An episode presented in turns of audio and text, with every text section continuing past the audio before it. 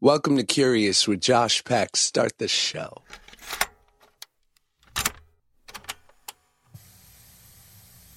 Welcome back to another beautiful episode of Curious, the podcast featuring young Uncle Josh Peck. What's good, guys? Welcome back. Happy Tuesday. God, can you believe this? You and us and me and we here together. I mean, this is just a fucking treat. Man, just got back from a trip. Just got back. I talked about it last week. A lot of anticipation, and now I'm back, and there it is, in the in the memory books. You know what I mean? That is now a page that will be in my memories, and I will be able to look back at it fondly. It was a great trip. A great trip. I was in Boston earlier. Uh, what was I doing there? You know, I went to go meet with the Bank of America team because I'm doing a cool social media activation with them. Great people. Great people. Had a good time. Got to kind of, you know, put on my my business skills, my presentational skills, but look, the reality is I'm just blessed to be able to do stuff like that cuz then I don't have to, you know, do shitty movies. Get to work with a cool brand, make a funny video, everybody's happy, make a little scratch, pay your bills. This way I don't have to be, you know, in you know, middle of Canada for 2 months making some I don't know, some horror movie that that we all know isn't going to be great. It's going to eventually be one of those video on demand titles that one night you're just going to be painfully bored and there's nothing to watch on the 800 other channels that you already have and and so you say yeah uh, Josh Peck he's good right? Is he? I'm not sure. I'll give it a try. And you turn it on within like conservatively you know 98 seconds you're like this is going to be a clunker. This is going to be shit. The cinematography is off. The color it just looks not expensive. The acting's just a little a little off. And you're starting to silently resent me maybe subconsciously because you know you you know you know we we've got a trust here you know what i mean and now you're sort of like ah josh peck made me spend 495 for this dreck thanks a lot josh so I don't do that, you know. I work with cool brands and I get to, you know, make social media videos and hopefully wait for something cool if it ever comes. And if it doesn't, well, well this is pretty cool, you know. Get to be on my podcast with my people. So lucky me. um, then I went to New York. New York, great. Good times with my family, my wife's family. Very cool. Got to be the tour guide. Took them around all my spots. Artichoke Pizza, 14th and 1st great. You know what I mean? They have this slice that has spinach artichoke dip on the slice. I mean, the place is named artichoke, so you can only imagine. And, and then they got they got all the other ones. They got a um, a vodka sauce Sicilian slice. Just let that sit in. Let let that set in. That that that imagery of a of that delicious sauce that you know you wouldn't naturally think that it, it would make its way onto a slice of pizza, but I'm here to tell you that it does, and it's glorious. Good, good spot. Artichoke Pizza, check that out. They're not a sponsor of the show. I'm just I'm just a fan. What else? What else did we do? I uh, I got to shoot with Casey Neistat, the uh, YouTube sensation, mogul, entrepreneur, all around great guy yeah, I assume you've probably heard of him, and if you haven't, go check out his YouTube channel because the guy just does it right. But more so, I look up to him as just like a man because he's like 37. He's got the wife, he's got the kids, he's got it handled. I think he sold his first company to CNN for like dumb millions, like many millions, seven, eight figures. Eight figures, we're talking. That's impressive. I mean, the money, yeah, whatever. It's you know, money is nice, but like more so just the the sheer completion of a project. You know, because I don't know if you're like me, but I have issues where I'm a big dreamer and I love to fantasize, but when it comes down to putting pen to paper, fucking yeah, it's hard. Yeah, it's not easy. I think that's what separates the people that do it from the people that dream it. Fucking write that down, write that quote down, put it on a t-shirt, you know? I mean, it's kind of true. You just got to do it. Anyway, Casey does it, and he's got this dope setup on downtown, and I, I don't know where it is. Tribeca. It's below Canal Street, but he's got like this cool new company that he's starting, and I yeah, I'm just very impressed. I like being around people like that. Pushes me. I'm not sure whether it's sheer jealousy that then makes you know motivates me to do more, or that I'm inspired. But inevitably, who cares? Maybe it's both. But makes me want to do more, be a better me. And that's what this podcast is for for you guys to be a better you. Wow. I got affirmations all over the fucking place. Um, it was just a good time. You know, New York was a nice time. We went to a lovely wedding for family friends, beautiful, out on Long Island. The people there are a can of corn, salt of the earth, good people. You know what I mean? Just nice, yeah, nice people, lovely, you know, all different, you know, working class, upper middle class, whatever. Just, you know what? Greenport, Long Island, shout out. It was it was quite beautiful. And it's always nice to talk to these guys with these great accents and they'd be like, Oh fucking Josh Peck, what are you what are you doing on the island, huh? What are you doing over? What are you doing in Greenport? What, what you like? You like it over here? You got family? Oh, you're here for a wedding? Oh, God, God bless. God bless them. God bless you. Big fan. Very nice. You know, I had a weird interaction at the wedding with someone who was lovely, but well, how do I say this? You know, it was funny. so, you know, this woman comes up to me and she was she was very nice. Well, she comes up and she says, and I've talked about this on the podcast before, and it's just like a slight pet peeve of mine. So forgive me. And if I sound like a jerk in this scenario, I'm sure you'll let me know on Twitter at it's Josh Peck. Um, but she comes up, she goes, "Listen, I I have no idea who you are, and I'm not interested. I don't. You know what? I I have no idea who you are. To me, you are just another human being. But my daughter would like a picture of you for for the reasons I have no I have no understanding why. But you know what? Take the picture cuz I have no idea who you are. Did I mention I don't know you? And so finally I take the picture whatever. I'm, I'm so happy to oblige and make her daughter happy in any way I can. No no big deal on my part. And then as we're parting, she feels the need to one more time say, "Allow me to remind you, no idea who you are." to which I finally respond, you know, you don't have to tell me that. You could just, you know, let's just make your daughter happy. And she looks at me and a night, a healthy pause, a beat, some might say, where literally through my head I'm going, this woman's going to throw a drink on me or punch me. And she looks at me and she goes, ah, I'm just an asshole, aren't I? and to, to which I responded, so nice meeting you. so I don't know. That it didn't go the way I expected, but it wasn't bad. Um, and I'm, you know, glad uh, the daughter got the picture. It was very nice meeting them.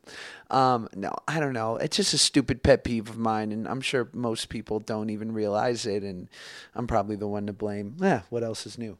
Um, what's going on in the news, right?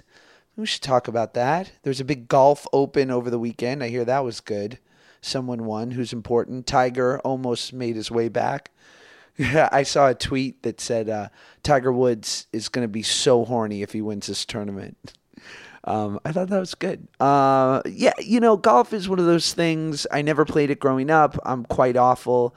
My father in law is great at it, so is my brother in law, and they've taken me out once before to you know, go to the driving range, and I'm sure they they're just looking at me with sheer pity and disgust, and just a, a side order of embarrassment that their their son-in-law, brother-in-law is is completely physically incapable of of of just having any physical prowess, but especially in golf, it's really a dumb sport. No, I look, people get a lot out of it, so I think that's dope. I just I, I feel like if you never did it and you didn't grow up with it, it's it's hard to see the uh, the joy. I mean, I get that it's pretty and people love you know the walking and the golf. I mean, our president, he he'll he'd like to spend every week there if he could at his golf course. And if I look, uh, all due respect, if I had a golf course named after me, I'd probably want to hang out there too a lot. Fuck, if I had a convenience store named after me, I'd want to be there. But but yeah, it's just now at 31, it doesn't look like I'm ever going to pick it up. You know, I'd rather be a good tennis player. That's a good that's a good adult sport that you can like play with other adults and stay in shape. I don't know. Speaking of, you know, presidential golf courses, Trump warns Iran to never ever threaten US again or suffer consequences. Now listen, I'm not going to get political on this podcast cuz the reality is I, I just don't I, I know I'm not the one. You know what I mean? There's so many other people that are more educated and more um, equipped to give a better opinion about things than I. But what I will say is and listen, oh, I'll give this other caveat of saying that, look, fucking Trump, you know what? He's not my guy, but inevitably, I think we got the president that we deserved. And that's a quote from my friend Lucas. So I don't, you know, I don't subjugate myself. I don't, I don't uh, um, separate myself, or I'm not polarized. I don't think I'm so different from anyone else in in this country that that that voted for him or didn't. I think we are all one inevitably. So. We got the president we deserve. We all rise together or go down together. We're all breathing the same air. You know what I mean? Anyway, I just find this whole thing with with Trump warning Iran to never ever threaten the US again, that so encapsulates the thing that people love about him. Because for so long, I think, you know, politics lacked that fucking schoolyard bully cinematic moment. And that people, when he does stuff like that, there are people, not I, but, you know, there are people that are just rising up with pure joy and excellence and saying, You get him, Donald. You tell him who's boss. Enough is enough. You know, that posturing, it's schoolyard bullying in the best version. And and look, inevitably, like it, it goes so much further than that. And when you're, you know, when you've got nuclear weapons pointed at each other. Sometimes I would imagine it requires a bit more nuance in your communication to truly get through the things that you need. But I mean, yeah, you know, the big man, the the highest man in the highest office stood up for us. You know, he he really he went toe to toe with Goliath and he he told him who's boss. Good on him. You know, that's what people love. I don't know if that's making sense, but I yeah, it's that schoolyard bullying type thing. yup. What? See, this is why I shouldn't talk about politics because that didn't even make sense to me. Anyway, on today's show, Yvette Nicole Brown. I've known this woman for over 15 years, and it has been a joy every single year of that experience she's incredibly talented. I remember when she came on the set of Drake and Josh, and I think we talk about this in our conversation. Within like one day of working together, we all looked at each other and said, "Well, this this person needs to be on as many episodes as possible immediately."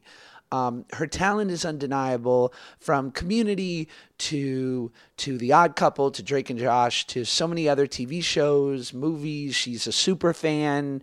Um, she's she's just an undeniable talent and a wonderful person. I feel lucky to know her, and so I got to sit down with her for a little bit and chat it up. So hope you guys enjoy. Here's Yvette. What's up, y'all? Sorry to interrupt. It's your boy, Uncle Josh. Um, you know, uh, listen, we're gonna get through this together, but uh, this show is successful, so we got some ads this week. Anyway, are you suffering from stagnant workflow, lemon flavor depletion, cross-platform synergy, having a career?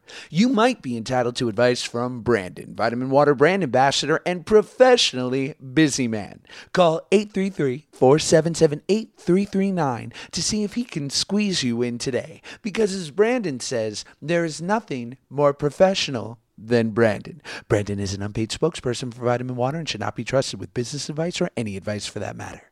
Who are you? We know that somewhere in the world someone downloaded this podcast, but we don't know anything about you. The people who support this show would love to know just a little bit about who is listening. If you have two minutes, it really does only take two minutes. Help us make the show an even better experience for you by telling us more about yourself. Just go to listenerq, L-I-S-T-E-N-E-R-Q dot com slash curious and take the short survey. You can also give us direct feedback on the show which we would love to hear. And as a thank you, you'll be entered into a drawing for a $100 Amazon gift certificate. Yeah. Two minutes. ListenerQ.com slash curious. That's listenerq.com slash curious. I think it's Oh, that dulcet, the dulcet sounds. sultry. It is kind of sultry. Yeah, right? I feel like you should be like, what What would that voice be good for? For like a book on tape or Yes. something? Or or like just like a soothing. There's this app called Calm. I've heard Have- about it. Josh, Tell me. Calm is the best thing in the world. First of all, I have insomnia, Mm. right? And I'm always trying to find a way to not have insomnia. And Calm is like famous people reading you stories as you go to bed. Really? So they'll be like, Hi, I'm Yvette Nicole Brown, and I'm reading Fox with Socks. There's a fox. And you just, and they read it really slow and whatever. And before you know it, it's morning You're done. you're done. You're done. So, and I think anybody can do one. Like, I don't think it's like, I think we could do one. We could do a calm. I'll do it right now. do it. Do a calm right now. Shoot. Um, Three blind mice. Read, read by Josh Peck. I. But I- what, why did I think Calm was like a meditation app? It's that too. It's got the Oh. books on tape. It's got uh, meditation. It's got music. It's got sounds. It's the best. And it's not free, but with everything I've said about it, it shouldn't be free. Well, but for everything you've said, you should have a promo code. You're darn right. I feel like I just, and, and honestly, I don't have a kickback. I'm not associated with them at all. I just think they're great. Just type in Yvette Nicole Brown for twenty five percent off. You know what's so funny too? I've been told before that I give away way too many things for free because I'm such a promo person. Like I love promoting my friends and stuff, and I do Right. stuff like I just did. I did a commercial for an app I have nothing to do with, which is ridiculous. It's Yvette's picks. it's my picks. You know, it's funny. My my one of my best friends, Cameron, he has to fall asleep Yeah. to a book on tape every night, See, and he listens to the British reading of like the Harry Potter series. it's so classy. But whenever like he and I have shared a hotel room before, and like Yeah. just the buzz of his headphone will keep me Keep up you in up for the rest of the because I'll swear I can hear coming out of like his earlobe, like, and then Hermione walked into the You should, chamber. you should just put it on speaker and just have the experience. you Really? know? Is he doing it because he wants to go to sleep, or is he doing it because it's he just wants to read the book and he doesn't have time to read the book, and it's the best time to do it? No, he has insomnia, and it's like Mm. the only cure for him. See, he might be listening to Calm and you don't know it. Yeah, right. Mm-hmm. Have you always had the insomnia? I have not always had the insomnia. Um, it's like as I've gotten older, I almost Is use it neuroses? I think What's it it might be. I think it's kind of like as you get older. Let me tell you, young man, as you get older, Mm. A bit older than you. I think when you get older, your body's like, I ain't got much time. And so your Right. body's like, I'm gonna grab these five, this hot five. Right. You know what I mean? And, and Yeah. let that be enough to get you through the day. You know what I mean? I, that's what I think because I remember when I was a kid, my mother only slept like five hours a night, and so I think it's kind of when you get older, unless it's just genetics between me and my mom. But Right. yeah, I think that's what it is. Do you think it was your mom slept just for that chunk because there was work to be done? She had kids to take care of. and- Probably. Don't you think that? I mean, you don't have kids yet, but No. I think once you have kids, I don't think you ever sleep fully anyway. You're always kind of one eye open, I would think. I'm sure. Because you're concerned about your kids. So it could have been that. We also lived in East Cleveland, the hood, so it might not have been the safest area. So she might have had an eye, one eye open to make sure nobody was breaking in. Right. There was some tomfoolery there's some going on. at night. tomfoolery going on back then. So yeah. I, yeah, I wonder that because I feel like it's sleep as you get older becomes this commodity Mm-hmm, that is so coveted, and I So precious. I hear it in my my mom finally got to a place, and she mama? she's the best. I love his mom, you guys. His mom's the best. She's she's a dream, and she too was like, and she's like very you know not a medicine Mm-hmm. person at all, but she started taking like melatonin and Yeah. Mm-hmm. like kind of the natural sleep re- remedies. Cause she's like, I'm 74. Yeah. I can't sleep. Yeah. And who cares? Who cares If I pop a Tylenol PM every Live now and life, again. girl. Live you know? your life. Like, yeah. let me just enjoy this. Yeah. So you talk about your mom and growing up in Akron. Uh, well, Cleveland. Or I, went to, I went sorry. to college. No, you're good because I went to college in Akron. That's probably where you got it from. Got you. But I grew I grew up in East Cleveland. Yeah. and what was Cle- I mean, what was the land like? The then? land like back then. This was like the 80s. This is the 80s. Okay. Um, it was my brother and me and my mom. It was three three of us, single parent home. My dad was around. They just were divorced. sure. Um, I remember it being idyllic, which is crazy. Like uh, looking back now, I mean, it's much worse now, but back looking back, it was like, oh, it was kind of a rough neighborhood. But at the time, it was lovely, you Right. know. And we lived there until I think I was in fifth grade when we moved up to like the suburbs. And for me, it was like culture shock because we went from you know, kids in like Wrangler jeans and ponytails, and these girls were in like designer jeans and were going to get the hair done, and they, Fancy. you know, had like coach purses and stuff. And I was like, who are these aliens? So that was like culture shock for me. But I remember what I remember most growing up was we didn't have a lot material, but we had a lot of love. Like I just remember being so much love in my house, like between me, and my mother, and my brother. We used to call ourselves the Three Musketeers, and we were just really, really close. So it almost made you forget, like we may not have extravagant Christmases or Christmas at all. You know what I mean? It was more like Sure. Christmas. You getting some underwear and some the es- socks, the, the essentials. essentials. You want Okay. you want the lights on? Yeah. Merry Christmas. Exactly. You know, it was that kind of deal. So, which is fine. Like my mother's like a straight talker, kind of like me. So it was cool. Did you find yourself because I have, you know, I grew up with a single mom and, and I I've never, you know, I never got to meet my pops, but I felt slightly raised by this tigress mother mm-hmm. who was tough and Yeah.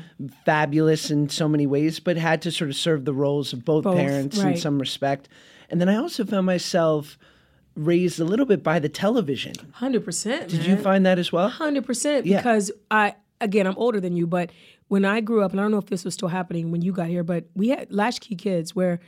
I mean, and they were still abducting kids and killing kids back in the 70s and 80s, but for some reason they put a key around your neck and be like, goodbye. Right. And you would walk yourself to school, walk yourself home. And I just remember, you know, just feeling very adult when I was a kid, and Yes. and I was deciding some things. Because my mother didn't come home till like five o'clock, so I would come home and turn on TV, and it was like just watching sitcoms and cartoons, and that was kind of what formed who I am. You know, Right. don't you feel like it formed your comedy and stuff too? Like Oh, without a doubt. hundred percent, right? I th- I find especially I mean and and you think about stuff like Drake and Josh and Uh-huh. how I was just trying to do an impression of Jackie Gleason. I was doing an impression of Marla Gibbs Really from um, the Jeffersons. unreal. Yes, like you do you you do what you know. You know what I mean? Did you know that initially, or was it revealed halfway through? You're like, oh, I, I kind of am stealing a little bit of this or that. I kind of realized it later in my career that I'm pretty much doing any role I do is either Marla, it's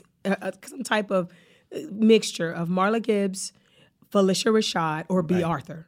Those three people have informed The Mount Rushmore on, of man. matriarchs. Right, like Right. they have just informed everything I've ever done because all three of those women were always the smartest person in the room. In any scene you walk in, they were the smartest person in the room. Yes. They all had a tough edge at times, but they still were lovable. Right. And they all had a way with a joke, especially Marla Gibbs. Like there's nobody can her comedic timing is is second to none. Yes. So um, I do think it just I think I didn't make a choice, but I think out of osmosis because that's what you grew up watching. You just look up and go, oh, holy crap! You know what I mean? This is pretty cool that I'm I'm embodying some of the things that she did. And it's funny you say Jackie Gleason for you. Now that you say it, I can see it. Sure. But I don't think when we were younger doing Drake and Josh, I was like, that kid's doing Jackie. I don't think it ever hit me then. But Yes. now that you say it, I'm like, okay, I get it now. Yeah, Yeah. I think that there is this intrinsic. You know, I always feel like comedy is musical. Agree. It's Yeah. rhythmic. It's rhythmic. You can hear the Yes. ba ba ba ba. You can hear it. 100 percent. Go ahead. I'm sorry. and who's the famous? Uh, he's the famous multicam director. James Burrows. Yes. Who turns his back? Yes, and he Yeah. could just listen. He listens and knows. and wouldn't even have to watch a take and would know if it was right because and especially and i find comedy has sort of shifted now Hmm. where it's sort of uh, the taste has become more of like I don't, I don't know if reality based or whatever, but of the old shticky Hmm. Yeah. sitcom rhythm, there's a certain banter, and, There is. and you ha- you gotta hit those moments. And you either hear the music or you don't. Like I think when things shifted to single cam, there's a, a whole generation of people that have come up that don't hear the music. yes, So when you when you now that multicam is kind of coming back a little bit, there's people that don't really know that but dot dot dot dot. It's just there really is, and when you read it, you can hear it. Like I can, I write notations in my script almost like musical notes. I'll know where the pause is and where this should breathe, this should go up. You can just literally ride the wave of it if Yes. it's written well. yeah. Yeah, hundred percent. And do you feel like growing up and watching these shows that there was a, you know, I, I find too that I I, I love the new comedy, but I have an affinity for the old. Oh come on! I live I live for multi. Um, I think because it's in my DNA. You know what I mean? Especially like your generation grew up on Nickelodeon, which was the only place for a while you could get a multicam sitcom. Yes. Because around the time you were coming up, they were starting to just kind of segue into the single cam thing. So I think your generation for sure is very is almost neck and neck with mine. There's a group now though that I think that started watching TV around the time Community and Parks and Rec and and 30 Rock started. They they missed it unless they're catching reruns on Nickelodeon.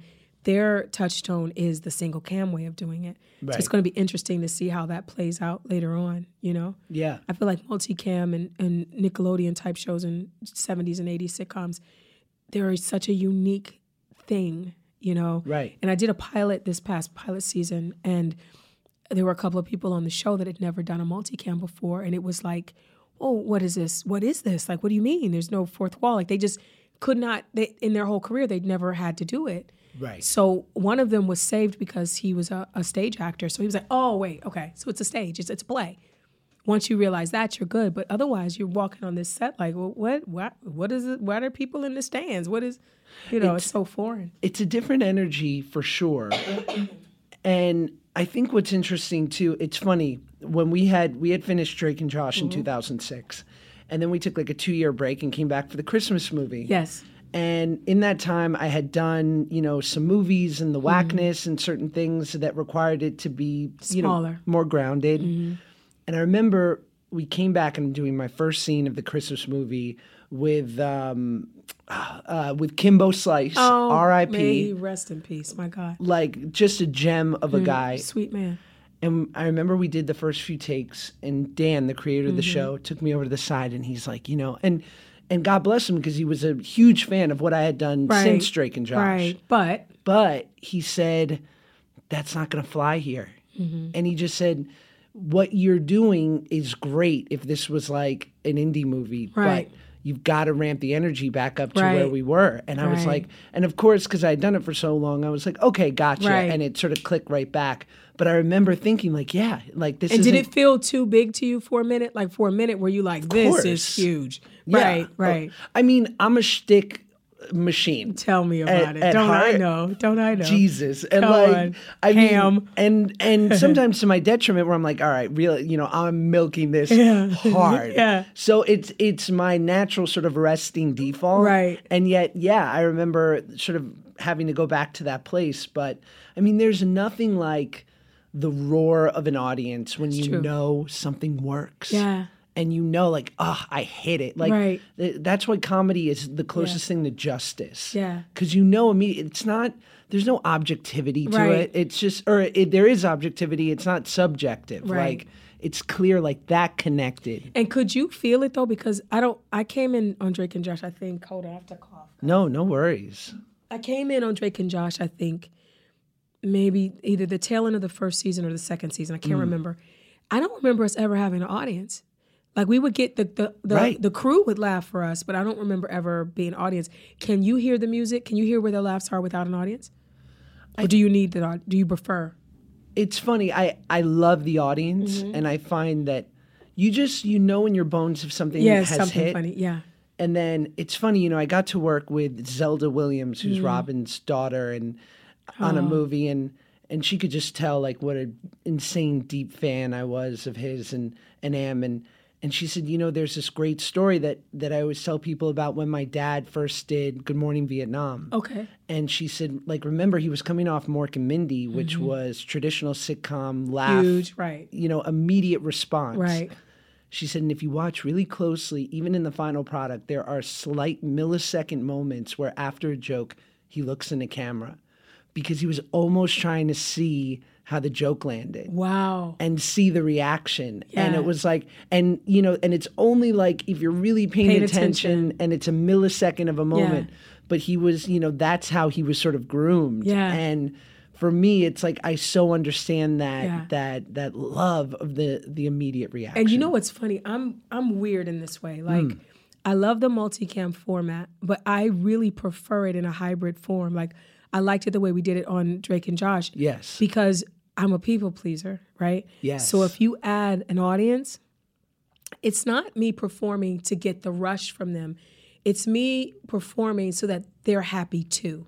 So you're already you're making have to make your cast members happy. You have to make the director happy. You have to make sure you're doing something that the camera likes, and then you add a whole nother level of pressure with the people. It's So exhausting. It's exhausting. So for me, because I can feel the music, I know when I got it and when I don't have it. And I remember uh, I had a coming back moment, kind of like you. We had done, we finished Drake and Josh, and even had finished the movie. And I started doing Community, which is, I mean, it's kind of a cartoonish show when you think about it, but single, Single cam, cam. right. And so we came back. Uh, Dan asked me to come back and do Victorious, and I hadn't done Helen in two or three years. I, you know, had said goodbye to that character and was now embodying another completely wacky character. And my biggest fear was, oh my God, when I watch this episode, is Helen gonna be Shirley? Right. Like, do I, do I, am I a good enough actress where I can create two completely different weirdos? And will it land? So I almost waited a long time to actually watch the episode because I was so terrified. When I first watched it and realized that one, I was able to grab Helen and bring her back because it had been years. But then she really is a completely different person from who Shirley is. so it's like I was happy to see that that our characters live in us, and it might be just a little tap on the shoulder, going, "Take it up just a little bit, like you're not giving enough," or mm. you know, it just it's it's good to know that they don't ever really leave us. You know what I mean? We can go into the voice or the mannerisms if we have to. Yes. You know, so And do you think? I, I think people would be interested to hear because the dynamic of a live, you know, taping for a sitcom Yeah. is so. I mean, because. And I'll qualify this because I have to, because it's the day and age we live in of like, it's so wonderful. We're so lucky. So yes, blessed. Blessed. So happy. Thank God. But when you're there and it's Friday and it's four o'clock Mm-hmm. Yes. and they've brought in, you know, 200 people and Yeah. they're like getting hopped up on candy and pizza. And pizza. And you've got like this wonderful stand up comic who's there trying to keep the audience alive. But four hours in, they want to go home. And you know what? So, do, do we. we. and everyone. And sometimes you have those magical nights where everything's hitting and, you know, you get everything in two takes. But sometimes it takes 10. it's beating a dead horse. Yeah. Uh-huh. And the audience has heard that joke and it ain't funny And it ain't anymore. funny. And you're like, oh my God, Yeah. this is slightly torturous. Yeah. But can you say this though? Even that what you described, isn't it still a lighter experience than your worst day on a single camera set? 100%. Hundred percent. 100%. Hundred percent. The the worst day on a single camera show, and again, grateful, lovely, awesome. The worst day on a single camera show is what I think hell is. Like if I had to Oh, pick yes. what hell is, it would be the worst, longest, most tedious day on a single camera show. Because they're already hard work, and you add in if you can't get the lighting right, or the camera can't is in the wrong place, or somebody's forgetting their lines, or you know somebody has Montezuma's revenge, whatever the Sure. thing is, the the, the mix Life of things, happens. life happens. It just feels so long. It feels like the longest day on the planet. Well, and I think so too. And this is one reason why I do appreciate the sitcom structure. And it's and I don't favorite it because I think single cam has a whole other Yeah. uh, benefit. But you know, eh, the way that a single cam is set up is the first three days you are doing run throughs and rehearsing, mm-hmm. and you're not filming. Nope. So every day you have a chance to show what you've got to the writers and the Right. director, and then they conspire and say, "How can we elevate the jokes? Make it better, Kill right. the ones that didn't work, Right. and and make the ones that did work even better." Right. So you know, for better or for worse, by Friday when you're filming, You're good. You're probably there. Mm-hmm. Whereas you could show up Monday morning to something that's maybe never been read out loud on a single cam, and you just go, "I believe that this was funny in the writers' room." Right. But for some reason, it coming out of my mouth It's not hitting. It's not exactly. working. And guess what? We're gonna film it anyway. right.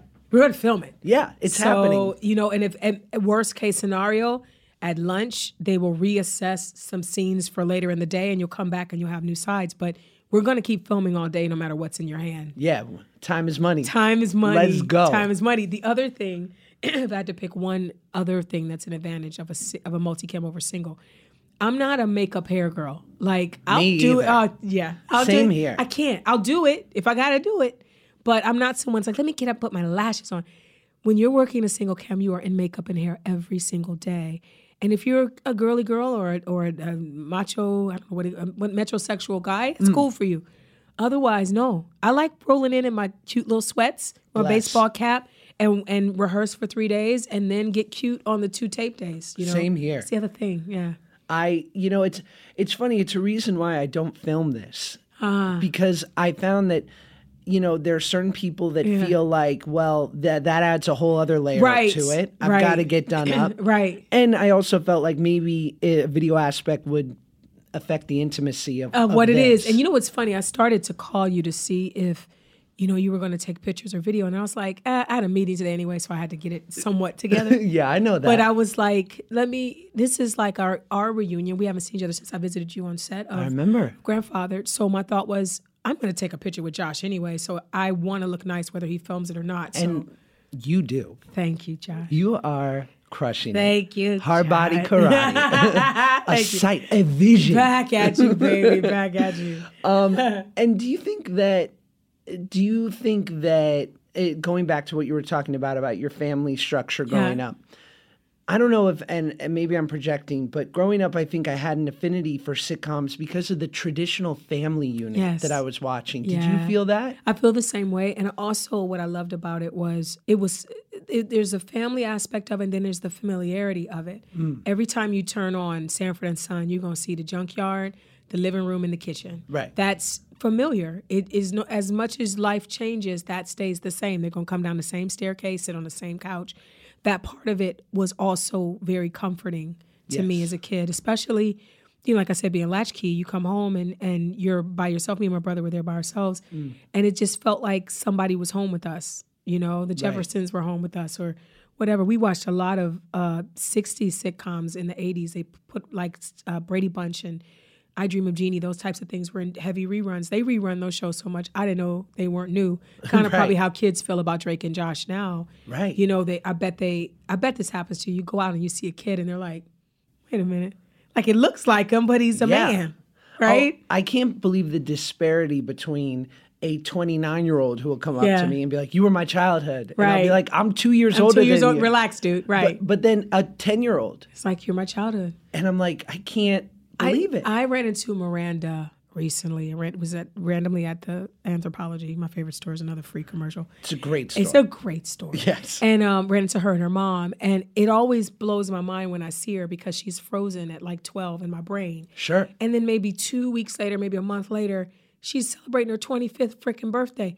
Well, how It's weird. how is Miranda Cosgrove 25? I know. It's so weird. It's so weird. she was my little sister. She was a baby. I know. She dates. She does, dates? She does all the things this is unacceptable. that young women no, do. you don't do those things. She's no, she doesn't. It's breaking. No, it she doesn't. You do not my not. heart. Fuzzy, if you're listening, cut it out. Enough already with this whole with the whole growing up people. and meeting and dating. Save it. Will you just freeze, freeze your adolescence? Freeze your adolescence. Um, And how was your relationship with your brother growing up? Were you guys super close? We were very close growing Hmm. up, and we we are still very close. We are just we just don't talk as much as we used to. sure. But my, me and my brother's relationship is such that if I call him, we're going to be on the phone for four hours. Yeah. Like just from start to finish, we're going to run everything down. And we also have this thing where if one of us has a mayday, like if one Mm. of us is going through a heartbreak or a job situation or something that we're just not feeling, we get it. We know that the other person, if there's one other person in the world that will understand exactly where I'm coming from, my brother will. Right. You know what I mean? So we can get on the phone. He'd be like, well, you know, like mom always says, Vin. You know what I mean? Like Yeah. it's just, it's a, it's a touchstone that's really great. Yeah, you got. Yeah. There's nothing like sharing a parent. You know, Right. sharing parents. Right. Only, you know, it's uh, it's funny. It's come up in acting class too, Yeah. where I've ever, whenever I've had a scene with a sibling or Yeah. something, and our teacher Sharon, she'll always say like, remember, like this person saw you through everything, Everything. and sometimes she'll even say she'll stop a scene in the middle. and She'll be like, hold hands. Yeah. It's like just be there, like be in each other's space for a minute Yeah. because like it's thicker than you could ever imagine. Yeah. your, past and your relationship. Yeah, I saw. It's funny you say this. I saw a video, a, a picture today on Instagram. It was, it was a, a, I guess, a late Father's Day post. And there was Hmm. a guy. I don't know these people. It was on the Explore page. Uh, a, a father. On one side, it's a father holding both of his kids in his arms when they were like, I don't know, five and four. Yes. And then it was another picture of him holding them when they're like 25 and 24. and he's dying because the son is really huge now and the daughter's, you know, And I noticed that the daughter and the, the brother, everybody was just entwined. Right. And for a minute, I was like, that's a lot of closeness. And I'm like, that's her brother and her dad. That's her, her his sister and his dad. Like that's what family is. Family is limbs intertwined and face smushed to the side of somebody else's face. Like I have a picture of me and my brother sleeping in my mom's bed where he literally his foot is literally on the side of my face. And I'm Right. just, that's just what it is. Like Yeah. it's just that level of closeness and understanding, you know? Oh, I, I'm, I'm just, you know, my mom and I are incredibly close, and it's so cool being married now, and my wife being from like a big, Big family? You know, beautiful family, and and even it- it's funny. Recently, we were all at a wedding together, Yeah. and they were like, "Oh, let's get a family photo," and so the siblings and the parents get together, and I'm like, "Oh, here, I'll take it," and they're like, "No, no, Oh, you're a part of the family. you're a part of the family." How is that for you? oh, it's mind blowing. Because it's just been you and your mom. my whole life.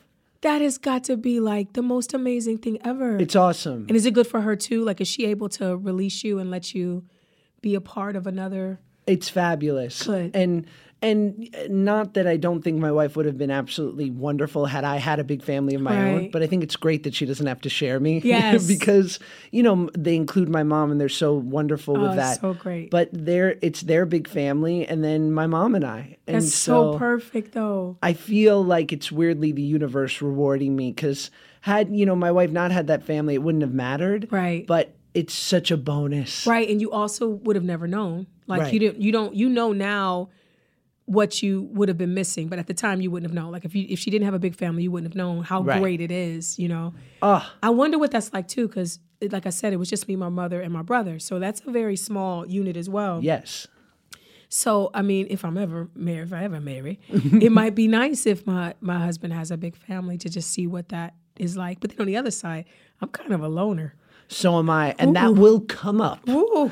And like sometimes when we're on long family vacations and everyone, I mean, when you're part of a big family, you get good at chilling Right. because it's a, you know, we all are under one roof Right. and we will entertain each other. Right. And like, thank God I now have found my balance where it's like, I love you all so much. I'm going to go to the gym, Right. Barnes and Noble, and perhaps a coffee bean. Right. run. By See you- myself. See you later. See you all in four and a half In hours. Four and a half hours. Yeah. and and there it's not good or bad it's just what i need to sort of keep Right. my sanity and my wife on the other hand is totally fine chilling all day Because her whole life she's she's used to it right. How many how many siblings? uh, she's one of four Oh wow, yeah, that's a big family. but it's so fabulous for me too like observing all like just the isms Yeah. of what you know or uh, especially something i've had to learn is as an only child i'm so i mean who knows uh, all my deep-seated uh, insecurity but Yeah. i'm so damn sensitive Yeah. and also my mom always brought me around all her girlfriends Right. and Right. so i'm like i'm a grown-up right. at 10 i was a grown-up Right. and so it's so interesting seeing how siblings are someone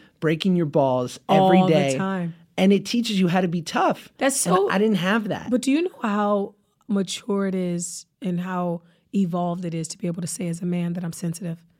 Like Really? most oh my God, most men would never admit that they're sensitive. I feel like it's in fashion. It might be. I hope it gets in more fashion. I Yeah. think that guys somehow feel like they're not supposed to feel and they're not supposed to admit that things hurt their feelings. And I Mm. think a lot of relationships would be saved if men would admit that they're they're hurt instead of mad. yes. You know what I mean? I think a lot of times the natural set point is when I'm walking out the door. They say, but why though? Because I said something you ain't like?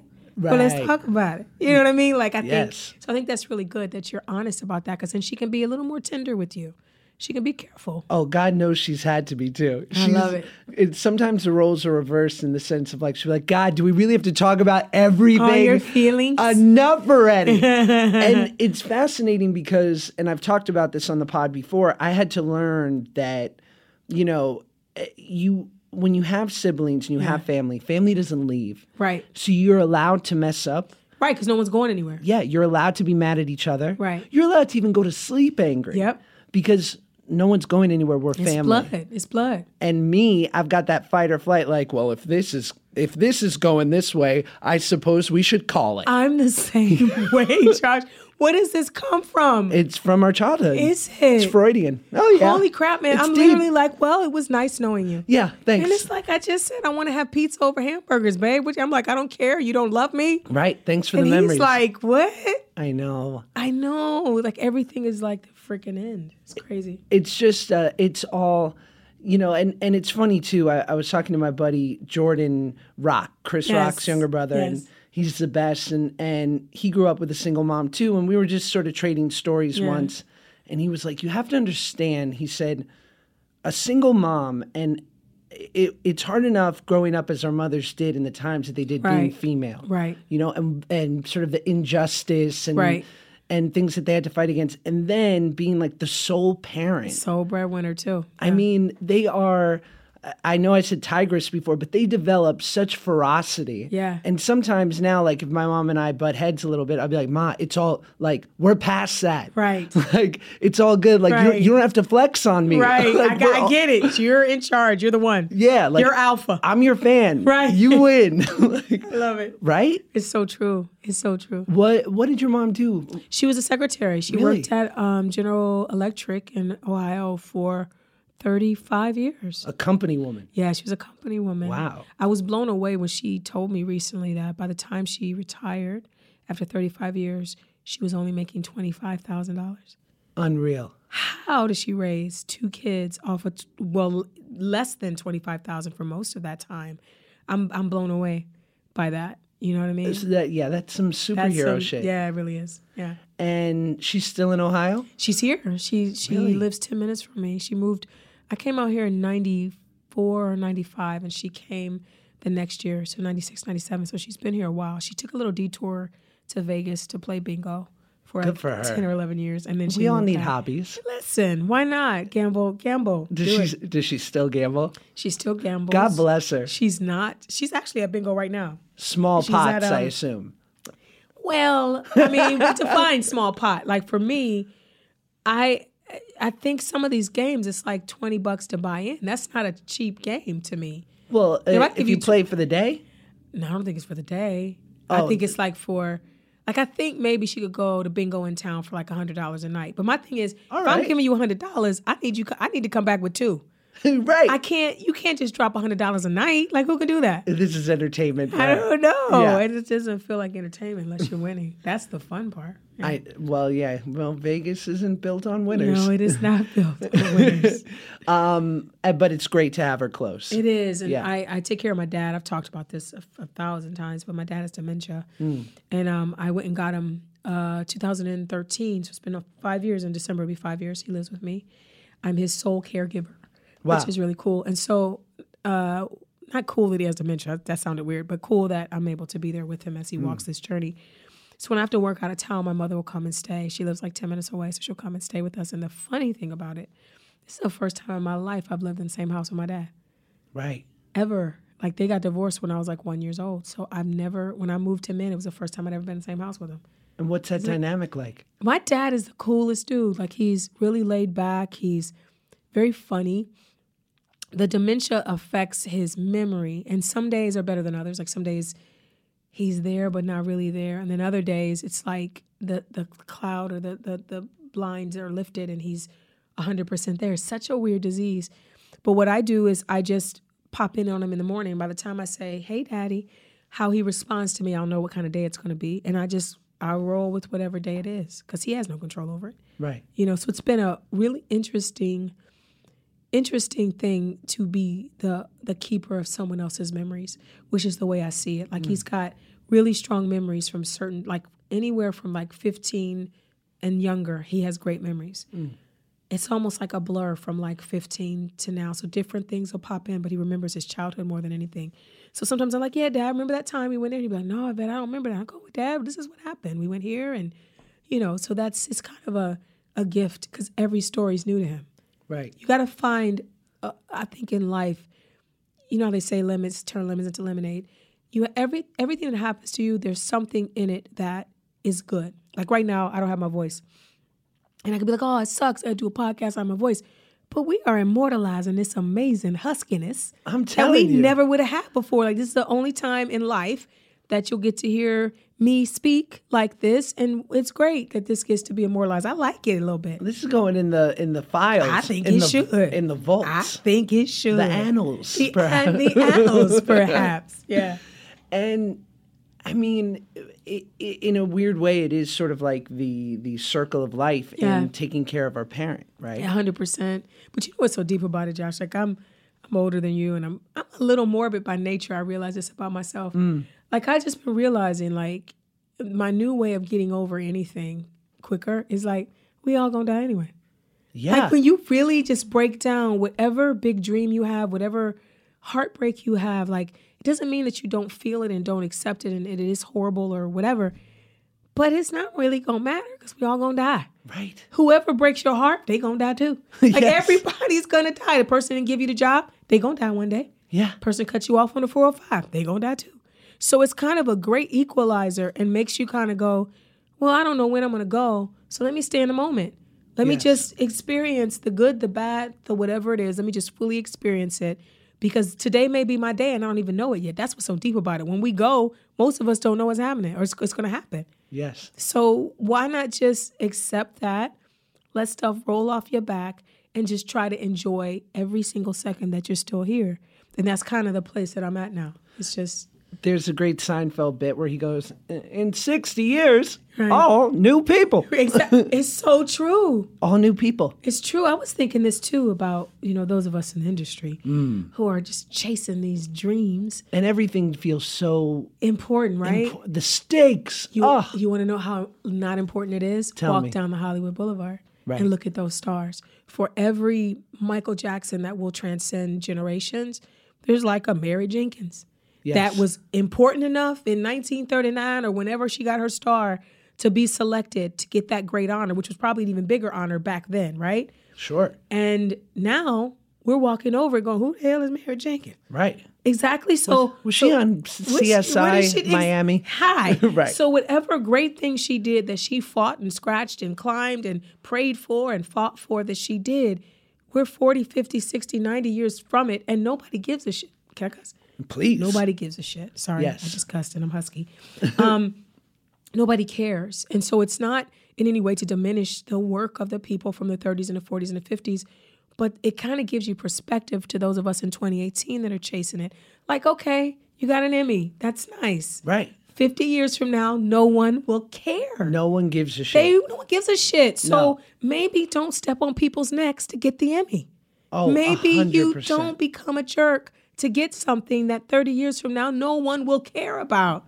Oh, it- Come on. It's a great equalizer, and Definite. Equalizes everything. and I feel like anyone, you know, with any sort of, there are no new ancient truths, Right. And so anyone with any semblance of spirituality, be it super religious Mm-hmm. or what have you, there's, I think this is a Rumi quote, but it, I love Rumi. uh, but it's something to the effect of like we get to a place where we we neither rejo- rejoice nor despair, Hi. right? Isn't that the goal? It's just some, it's Just, just, to be, float. listen. Let's be in the middle. Can I just be like, I, not, and this is, listen, for those listening, we are not saying give up and don't have dreams. And, No, not at no, all. No, it's great. Because life is boring Life otherwise. is boring otherwise. But how about you don't let whether you get the dream or not destroy your day? Yes. That's all I'm saying. Like chase everything, chase what you want, but understand that you can't take none of it with you. We all gonna die anyway, and nothing worth having is worth stepping on a neck to get. I don't care what it is. Yeah. it's just not worth it. So how about you just practice kindness and eh, to others and chase your dreams and just try to stay equal. Right. Just don't go crazy one way or the other. A buddy of mine always says, you know, the thing that great times and hard times have in common is that they're impermanent Hi, and that the universe demands balance. come on. So know that, you know, we're all in such fear and, and projection of the tough times. Right. But just know this they're coming. They're coming. They're coming. Oh so my God, it's we so must find meaning in it. It's so true. Find your meaning. And I think sometimes the great times are there just so you can have something. uh, Is they're there like a port in the storm for when it gets dark. You know, like 'cause I always think of life in in in seasons, Mm. right? When you're in the summertime, it's amazing. It's amazing, but then it gets a little too hot. And it's too sticky, and you can't wait for it gets a little cooler. Then it gets into fall, and the leaves are changing. Like this is beautiful. Then it's too many leaves, and it's Right. you know, and the t- trees are bare, and you want something else. Then it starts to snow. Oh, it's so wonderful. Then it's too cold. Right. You, you know what I mean? And then you want the, the, the flowers to bud and grow. You, we all, there's a longing. There's a, a point in every season where you're longing for the next season. It's the same thing. When stuff is too good for too long, you immediately start to go. Mm, Right. And then the shoe drops, and you're like, eh, and then you're like, uh, then the good comes. It's just a cycle. You just gotta keep going, keep going. That should be the name of your self help book. If you ever put It's it It's a cycle. It's a cycle or too many leaves. Too many, too many leaves. Too many leaves by Yvette Nicole Brown. You know, it's funny. Like just from the the uh, the career standpoint. During pilot season, I was auditioning for some fabulous one-hour procedural, Yes. procedural, which I'm sure is great. Did he get picked out?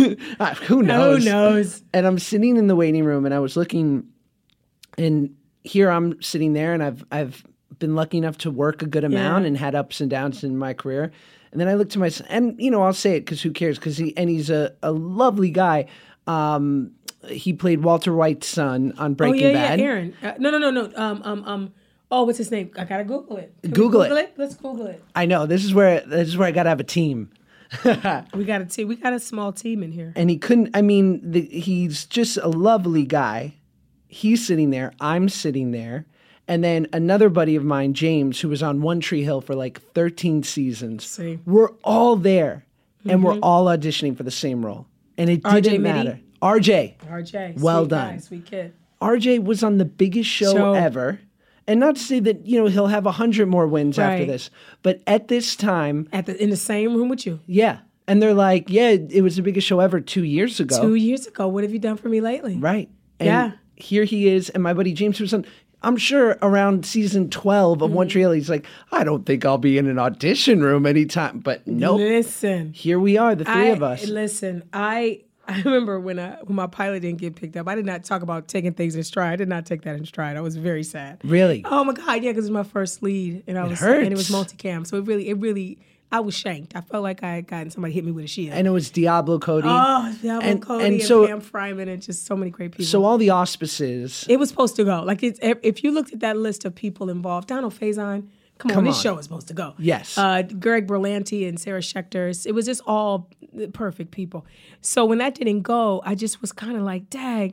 And I remember my friends were like, oh, Yvette, you know, you always work. You're going to always work. I'm like, you know, everybody that always works has a time when they no longer work. Like everybody who was that guy or that girl, Right. One day they're not that guy or that girl. I don't Right. care who you are, Tom Cruise, John Travolta, whoever you are. There's going to come a time in your career where it ebbs. Yes. Now sometimes it ebbs to nothing, and sometimes it ebbs and then starts to flow again. But there's always downtime. So. I'm not one of those people like, well, you know, I've been on, I've done. That. I don't. I'm not that chick. Like as soon as a job ends, I'm like, well, I'll never work again. I Yeah. immediately am sure that I'll never work again. Oh, 100%. Yeah. And I, I don't know. I would assume, I think there's maybe the 1% of the 1% in this business who don't worry about that anymore. But everyone else. Mm-hmm. Who are they though? Like, are they the Jerry Seinfelds who've decided that I, I'm going to end my show when I want to end my show, and I'll just do comedy specials? And like, is that is that the person that never has to worry about it, or Well, I think money helps. yeah, And I think money buys you a certain level of security where you're just Right. like, for better or for worse. Then, you know, you look at someone like Chappelle who Yeah. went away and came back? and, but it almost made him, what did some uh, great writer said something to the effect of like, Chappelle successfully made himself n- notorious, like a- an ominous figure by leaving. Hmm. Right, because nobody walks away no one walks away. from that kind of money. Who does that? and even to walk away from that money and then all of us would be like well you're done Right. like the business is mad at you and Right. like good luck you you you've squandered all of your your heat Right. and of course he comes back 10 years later he's like no actually i'm just as good as ever Yeah, but that kind of tells me, don't you think the talent wins out? For some, for It has some, to. For some, it has to otherwise what what are we doing here right? because like you know it's so funny now especially i was thinking about it too with like there being this great diversity initiative in the business Yes. and and it being something that's so necessary Mm-hmm. and like i remember before this i would audition for classic leading man roles in tv or film and they'd be like well he's a little ethnic Yeah. You oh yeah get out of here. it's a little dark Yeah, little okay. you know swarthy jewish it's a little jewy He's a little Jewish. he's a little jewy oh my God, Josh. and now it's like, you know, he's just he's not ethnic enough. He's not you ethnic know? enough. That's true. I get it. I Yeah. get it. So there's like, as you said, it's it's dealing with those things of like, well, then I I've got to hope that what I do works and Right. it for the right thing in the right circumstance, it will win out. Right. Because there's so many things out of my control. there's i think almost feel like everything in this industry is kind of without our outside of our control we can control our professionalism mm. how prepared we are for the job and we can we can control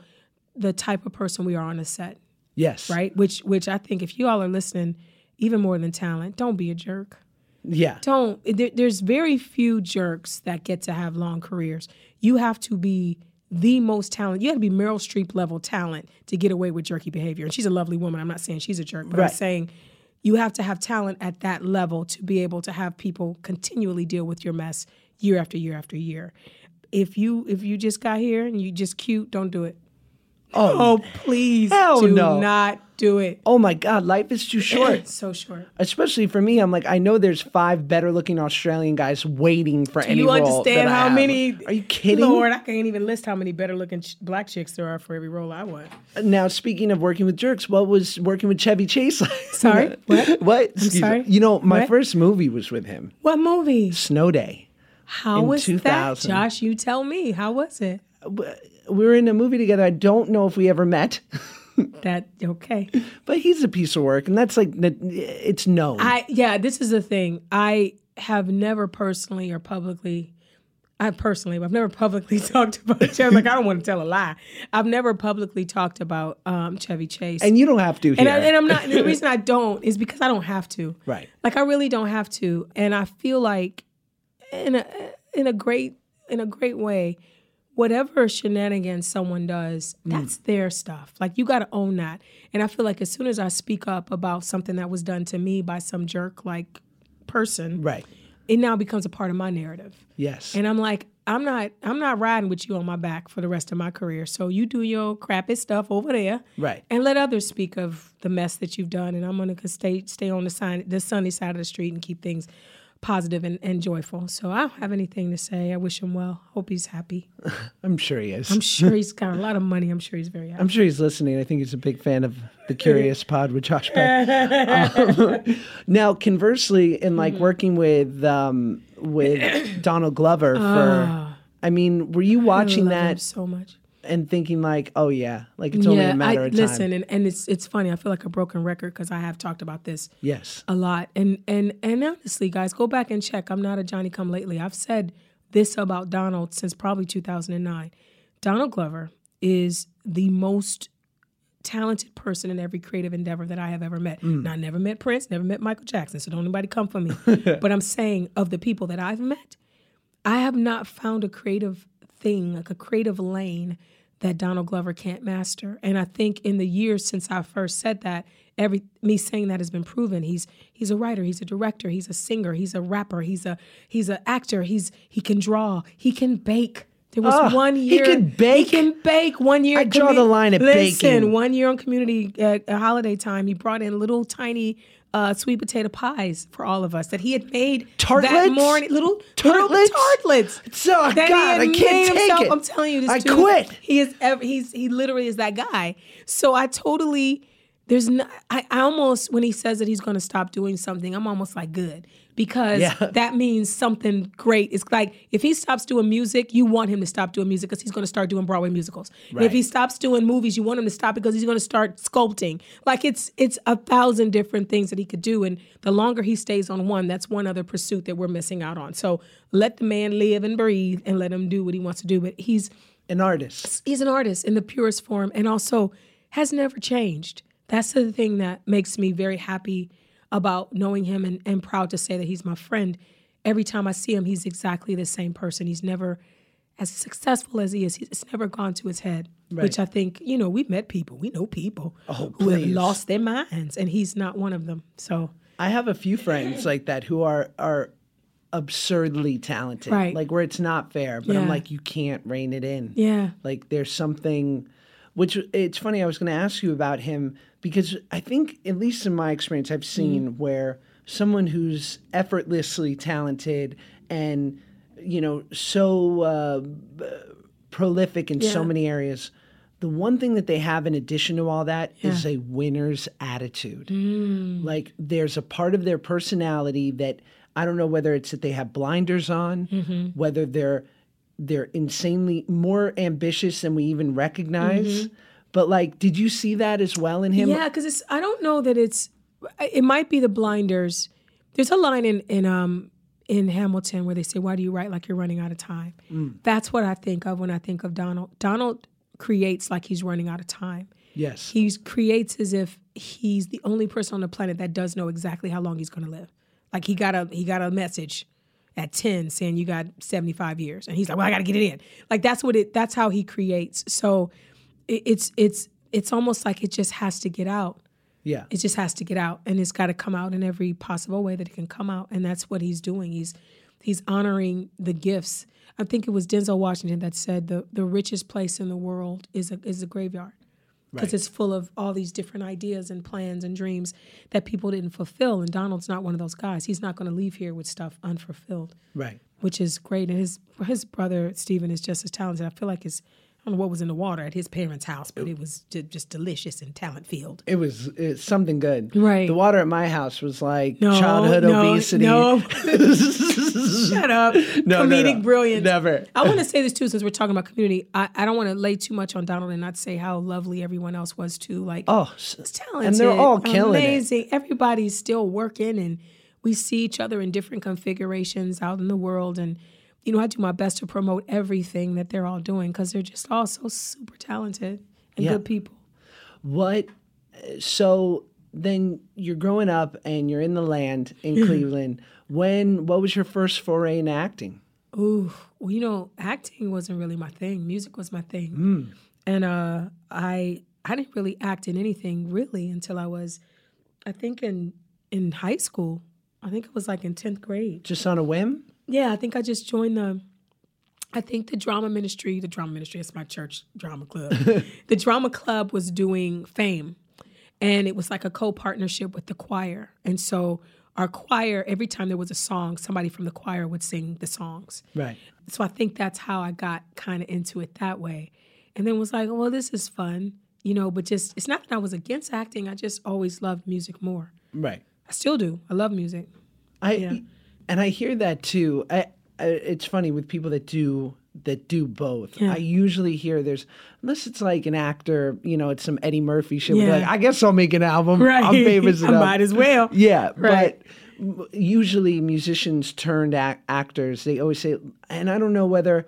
I think it's the self creation of music, Right. And that you're in control of it. Whereas an actor, you're so out of control of right. most things. But I think also that's why music broke my heart in a way that acting never can. Mm. Because when you put out, um, uh, back in the day, we used to do demo tapes. Now everybody, you can put your own stuff up on iTunes and you don't need a record label. An but EP. Yeah, you do EP.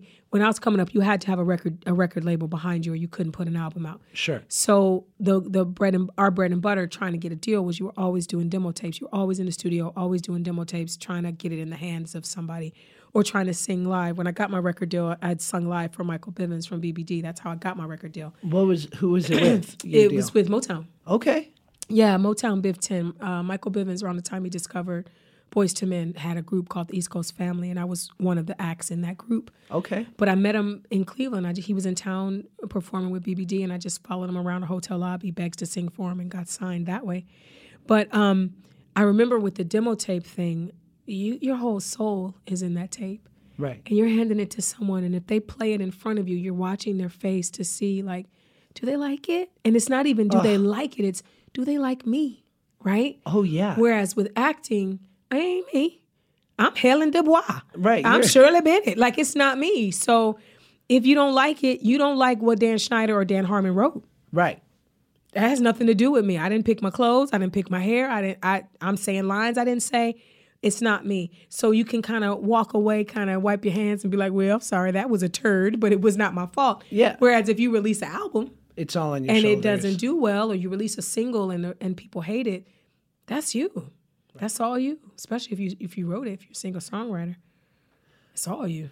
And so, at what point did you say? uh, Did you have anyone support you? Like, was anyone in your life saying, like, yeah, like you you got something here with this acting thing? Like, you, know, do acting. this.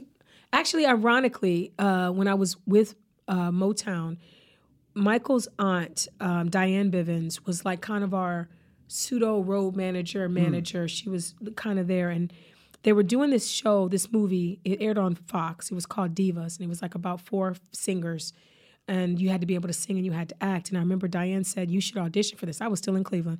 I was like, I don't know how to. I don't know how to do any of that. She said, well, just get a video camera and have somebody videotape you. Send the tape to me, and I'll send it on. And so I got the size. Like I didn't know what I was doing. I don't know how I looked on that tape. And I sent it to her, and she called me and she said, you know, I'm going to send this to the Fox people. She said, but I really think you might want to consider acting. Like, Wow. nothing against your singing, you're a great singer, but you really have something as an actor. And I never, I never thought of it like that. Like, I was going to be a singer. Yes. You know, I would be a singer that would do a little guest star or something on a sitcom or something they needed to. A Rihanna A I'd be a Per- Rihanna. perhaps, You know what. I mean? Maybe a little Lauryn Hill. a movie here or there. A movie Sister here. that- Act two, a little, perhaps. Little Whitney, little bodyguard every now and again. Sure. But I wasn't going to pursue that. So that yeah, she was the first person I think that really was like, you might be able to do this. It's really Mm. weird. And I ended up doing it. And touring around with Boyz II Men and whatnot. I Yeah. mean, for a, a wonderful religious woman as yourself, I imagine there do- must have I- been some experiences. I have a story. Oh yes, I do. Please. This is a story, and, and also know this. Like back then, I don't know. I don't know how they are now, but back then, Boyz II Men were just as, you know, religious and prudish as I was. We were like Christian kids out on the road with BBD. Don't Okay. trust a big button to smile. Right. And it was one night we were in New York. We had just done, um, well, Boyz II Men had just done a showtime at the Apollo. We were all staying in this great hotel, like on Times Square. It was like living the life. And I remember I was calling everybody in the East Coast family. I couldn't find anybody. And then someone finally answered and said, Oh, everybody's at a party in Mike's room on whatever floor it was. So I went up to the floor and I look down the hallway. Sure enough, it's like people knocking on this one door and the door opens and they go in. I'm like, Well, that's where the party is. I ain't never been a party person in my life, but it's Michael Bivins and it's the East Coast family. Yeah, you're party. living. I'm living my life. And my idea of what a, par- a party is is probably, especially back then, I had no idea what how they party in Hollywood. I had no idea. So I go up to the door and I knock, and the door opens like a crack. And I go to just, you know, and I said, um, I said, I'm I'm coming in. They said, no. I can't even remember who was at the door. I can't remember if it was Michael or just someone else.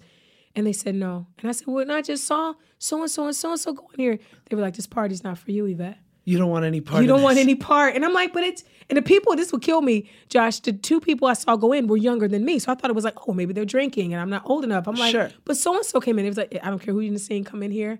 This party is not for you. And so I left going back to my room and I felt like, dang, nobody want to be with me. I'm not the cool kid Yeah, or whatever. you left out. I found out years later from Boyz II Men that they weren't allowed in either. really? Right. And so apparently, and I don't know, I to this day I don't know what was happening in that room, but apparently what it was happening, what was happening was something that whoever answered that door was like, this isn't for you. And I'm grateful to this day for all the people that have been a gatekeeper for me when I didn't have the sense to be a gatekeeper for myself. Right. I'm glad that there's something on me that they're like, mm-mm. This isn't for No, you. girl, this ain't for you. Like I still get that. Sometimes people are like, you don't want, don't come to this party. You don't need to come. I've been to those parties. What happens at those parties, Josh? We're not playing board games and drinking apple cider. Yeah, I've never, honestly, in my entire adult life, I've never been to a party where anything has happened or I've seen anything that I would not be okay with, which tells me the cocaine. the, the cocaine. I've never seen. Listen, I've never seen drugs in real life. I've never been around it. I've never even seen anybody do drugs. Like I just unless on television. So that yeah. So if that's what's happening, that ain't the party for me. Absolutely. I don't know if it's a party for anyone. Yeah. Well, some, Oh, not some. for me. Well, some. Not not for me for Yeah, sure. But yeah. yeah. I mean the depravity, the when you walk into those things and you just see kind of and for me, right, at 18 years old when I started Yeah. seeing these things go on and just growing up in the business in LA. Yeah, I can't even imagine. I mean, I think for certain people that are healthy, Well, I think there's Prudish. I mean, certain people walk into those things and go, "Oh, I want no part of this." Right. And I just remember walking in and, and thinking, "Oh, I've seen movies like this." yeah. So it did it feel familiar or did it feel like It felt odd. It felt foreign. did it? Were you scared at all? Did anything about it go ooh? The first time I, I did any sort of uh, anything that would hurt my mom's feelings was over a girl. So it's very Shakespearean. I just wanted to impress and to be, be a part of. And so I didn't think twice. And then I also had sort of the uh, the impunity of being young Yeah. and fearless And it was before social media too. Praise God. before social media, thank God. So, and I always say that too because people will be nice enough to say to me like, "Wow, like you were a kid actor and you didn't completely lose your mind." you're And I'm like- like, "Don't ask Yvette for a quote." Was Well- because she was on set and saw it, but thankfully, It was. I gotta say this though. I it it was shocking to me Mm. just because when your mother wasn't around, you were my baby. Like Right. you were, you guys. Me, I love me some Josh Peck, and that that was so funny. Like on the show, I, I was like hated Helen hated Josh, but Yvette loves Josh, and so I was just it was my little pumpkin pumpkin, and I'm the last person to notice that somebody has gone to the dark side. Like I just don't Right. even yeah, it doesn't register because you were my little pumpkin. So I don't even remember the first time you said something to me that hurt my feelings or something where I was just like, well, where'd my baby go? Where's Oh, my baby? no. Where's my Oh, baby? it's all flooding back to me now. Oh, Jesus. You know, but this is the thing. These are the growing pains. This is what happens in this business. The the the beautiful thing is that you came out of it. Yes. And you are the man that you are now. And had, maybe had you not experienced some of that stuff, you wouldn't be the man you are now. You Right. might have fallen into something even worse later on. You know what I mean? I think so for sure. And, you know, if you look at my, and God knows I've unpacked this in therapy Mm. over time, but look, I've, I've always had an affinity for overindulging in things. And Right, so, right, right, And at a young age, it was what was easily available, which was food, Food. and sugar. And, Right. and then I lost all this weight and I got in shape, but I had the same mind. right. and I didn't have any sort of spirituality or Mm-hmm. 12 step or what have you to to counteract it. Right. So all of a sudden smoking and drinking and and living that life seemed appealing and I also romanticized people like Hunter S. Thompson Yeah. and Basquiat and Hendrix and all these like bad boys. Right. And the reality was like I was a kid from Burbank. Right. Like I, I'm Right. Josh from Drake and Josh. Right. I'm not tough. Right. What? And so I lived that out for three years. And then thankfully at a young age, at 21, I, I woke up to the fact that it just wasn't working for me any longer. And and I've been sober since then. Good. And so and as a direct result, it's attracted all these wonderful things into my life. Mm-hmm. And like I think about, you know, I met my wife at 24, which is really wild.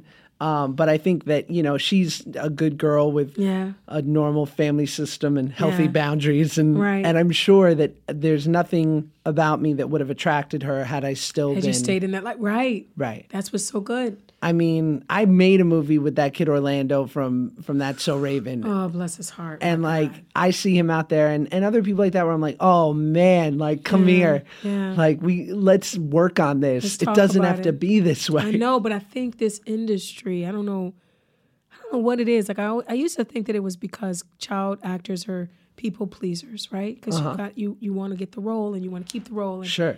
And so maybe the first time someone offers you something that you know you shouldn't say yes to, you just go, okay, well everybody's doing it, and I just think that they get lost in the shuffle because there's nobody there to show them that there's another way. Yes. You know what I mean? Um, I want to say something else too because it may have been implied that I like Josh and I don't like Drake in real life, and I like them both in real life, and I want to make sure I make that clear. But it's not balanced, guys. Let me make the- that clear. I don't want the- She has an affinity for me.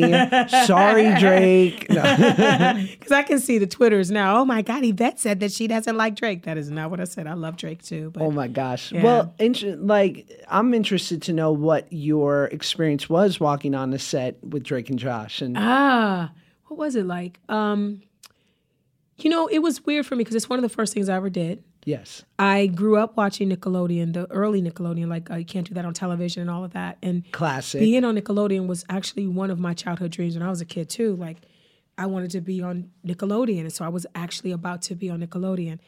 It was weird when I came on the set, and it was very clear that the kids were the stars. So I'm used to up to that point, I was used to adults being the stars and the kids being, you know. But on that show, we even on the set, like there was like ice cream and cookies, and you know what I mean. Right. Like it looked like we walked into I walked into a cartoon, you know. right. So that part was uh, eye opening. And then I'm, but the other thing that made it okay is I'm such a PG 13 kind of person. Like, I'm supposed to be on Nickelodeon and, and Disney. Like, it's just like the mothership calling me home. And you guys were so good. All of you were so talented, and everybody was so welcoming. And it's one of the best experiences of my acting career, and it is what and which with community in regards to to getting recognized. Um, What tell me which? about that. Yeah. I mean, are you because it's a mind, you know, it's a mind fuck for me. Yeah. Watch seeing how this show has because I and you can Yeah. speak to this when we made it. Yeah. No one cared. No one cared. No one cared. It was before social media, Yep. so it didn't have that cachet of like Lizzie McGuire or Hannah Montana. Right. And now that it has lived in memes and quotes, you know, over a decade later, it bugs me out. Can you believe it? No, I can't. And I and the thing that bugged me out about it and still does, like you talked about it a little bit earlier, where you'll have a fan that comes up that's ten and a fan that comes up that twenty that's twenty nine. That blows my mind. Every four or five years, a brand new group of babies discovers this show. Right. So that means for the rest of our lives, Josh, we'll be in Ralph's It's with a little baby tugging. Were you Drake? Were, were you Drake and Josh? Like that is literally. I hear it once a day Really? once at least once a day and that's what i was saying for the longest time drake and josh was the one i got recognized for the most now it's community and drake and josh are Sure. equal but the fact that we finished drake and josh 12 years ago and i'm still getting stopped every day by a kid or a 29 year old dude you made my childhood dude It's you know unreal. what i mean And it's unreal do people ask you where we are? always Always? Oh okay, oh my good. god do they ask you where i am they don't ask you where i am They ask, well, they always say, "Where's your brother? Where's oh Drake?" Oh God. And I always like, not in my pocket I read, I I see red for a second, Right. and I want to be like, "Where the fuck do you think?" he is? Like it's not. I don't. They don't say where you are, but they say, "Do you still talk to Drake and Josh? Right. Do you still see Drake and Josh? Amazing. Are you still friends with Drake and Josh? Like if we would have stayed on Instagram, well, they wouldn't done it have done it because you were with me. But anytime I go live, I don't care where I am, what I'm. There is going to be at least one person that goes, "Do you still talk to Drake and Josh?" Or are you guys going to do another reunion movie? I hear it all the time, which means that's good. That's in my eyes, Josh. That's making it Yes. because we are part of people's DNA. They grew up watching us. They came home from school and they watched us. They remember things that we said. They remember things that we wear. Somebody was like, said something about nostropecia the other day online. Like, I met someone with nostropecia and I immediately thought of Helen. And I was like, wow. That's a deep Like, cut. that's a deep cut, man. Yeah. That's an album. That's an album hit. That's that's a B side. That- yeah, that's B side deep track. deep track. I Yeah. mean, it's cra- and you're so right. And I and when I say I see red, I overcome that quickly and then respond with probably at his house You're or right. making music on Yeah. tour or whatever. You're right. And every year that goes by that I have more separation from it and Yeah. see the way the show has affected people, I have more appreciation for it because, you know, how rare is it that you've done something that's affected people? people that that and this is a thing generations of people too like you can do something that's a moment in time but we've been given this great gift that for the rest of our lives some child will know us for the rest of our lives and they're all growing up. So right now the the the they're 29 year olds one day they'll be 40 year olds Right. one day they'll be 50 year olds if we live long enough and they will remember. When I was a kid because I remember uh, the Jeffersons and Diff'rent Strokes and all those Cosby Show. Like I remember all of those people from those shows. If I were to see them on the street, I'd be like, oh my God, when I was 12, I used to watch your show. It never leaves. So it's a, such a gift. It's such a gift, and and especially doing the show with Stamos, who has his own version Ooh, of that come on, and with Full more. House, please. please. And Please. he's and he would he would educate me and be like, ride that, Yeah. enjoy it, bro. Right. Like these people are going to be good to you for the rest. Be good to them, and they will be good to you. 100%. because one day you're gonna be doing conventions. Right. We're gonna be sitting right next to each other with our canes, Please. signing Drake and Josh pictures. I'll be right there talking about how do you spell your name? yeah. I sure will. and Lou Ferrigno on the other side. um, you know, it's funny too. I remember you on set, and I wonder if you had this feeling, and I imagine you must have been aware of it to a certain extent. There were only two people that ever came on set as guest stars where it was immediately clicked in for everyone of like, oh yeah, like, this person's a star. was the other one? You and Jerry Trainor. Oh Crazy wow, Steve. Crazy Steve, yes. because it's and I've been and God knows you've been done so many guest spots Yeah. and, and I've done my own share. And you walk into a TV show that's already been up and going Yep. a few seasons, and you're kind of like, "Oh God, let me just say my lines And right get outta here, and right. Get out of here. I don't even like. I don't even need to meet the stars. Right. Like whatever, Right. because you know you don't want to get into their orbits. They've got their own rhythm. So for you to come and show up and not only be that way with your personality where it just was a joy, but then all of a sudden you're like, oh, I'm going to leave an impression. like, I'm going to make myself known here. And then, God, it's got to be, gr- I mean, that's a dream as a guest star to be like, immediately for the writers to be like, oh, we need, like, Let's bring her back. is she around next week? Like, That's let's, so you know let's what's so keep this funny going. because it was the first one of the first things I ever did. I didn't know that that was rare. right. You know what I mean? So I I just thought that I just thought that the first episode was your tryout. Sure. You know what I mean? So I'm- for the longest time, I thought, oh, they want to see if they, because he works at the movie theater. So nine times out of 10, they just want to see if they like this woman. Yeah. And it was never if they like me. They just need me to say these lines to see if they want her to stay. So weird.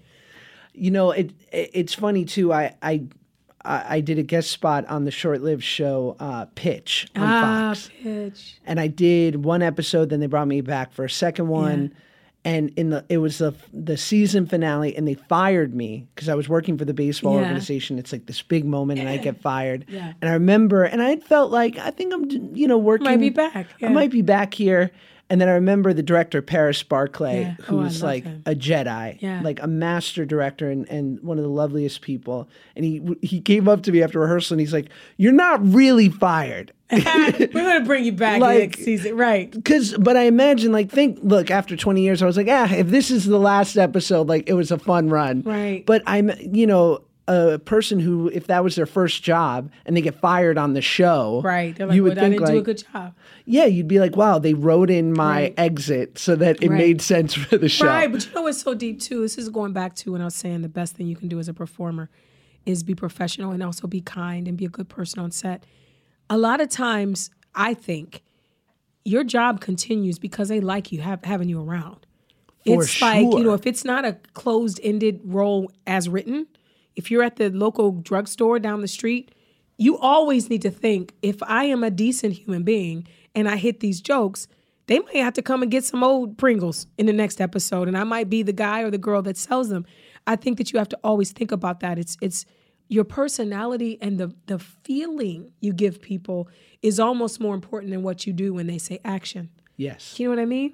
Oh. Because we've all been around really talented people that are jerks, and it's just a horrible feeling. I go to set and deal with this jackass. You know what I mean? It's just ugh. You know how we all in real life, whether you're in entertainment or not, want a guy? Yeah. You know how we all like, you know, when you get a handyman, when you own a home and you find a guy who fixes something Yeah. well at a good price, you're like, oh, I got, my, guy. I got my guy.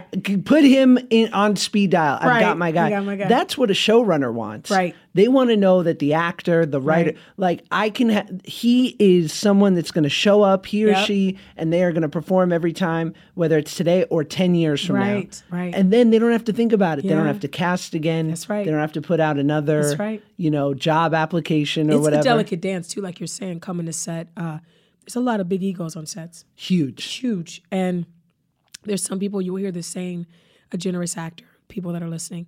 A generous actor is someone that actually shares and they're okay if you get the punchline. It doesn't have to be all about them. Yes. There's a lot of people that who are big stars may not be generous like that. And so if you come on set, I just heard a story yesterday from a friend who's working on something and somebody's not generous Oh, I believe and um, you know they their lines are getting cut and they're being uh, written out of scenes because the sparkle that they naturally bring is just too much for the star. Yeah, they're threatened. Yeah, anytime you have to ask someone to dim their light for you to shine, you need to question your light source. right. If your light source is pure, there's nobody that can can you don't need someone else to dim in order to shine. You just gonna shine.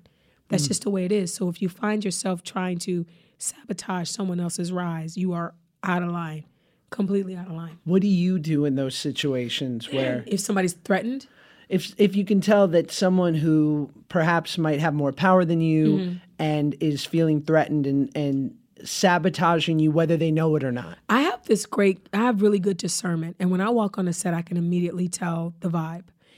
First of all, I never overplay. I always play my position, only my position.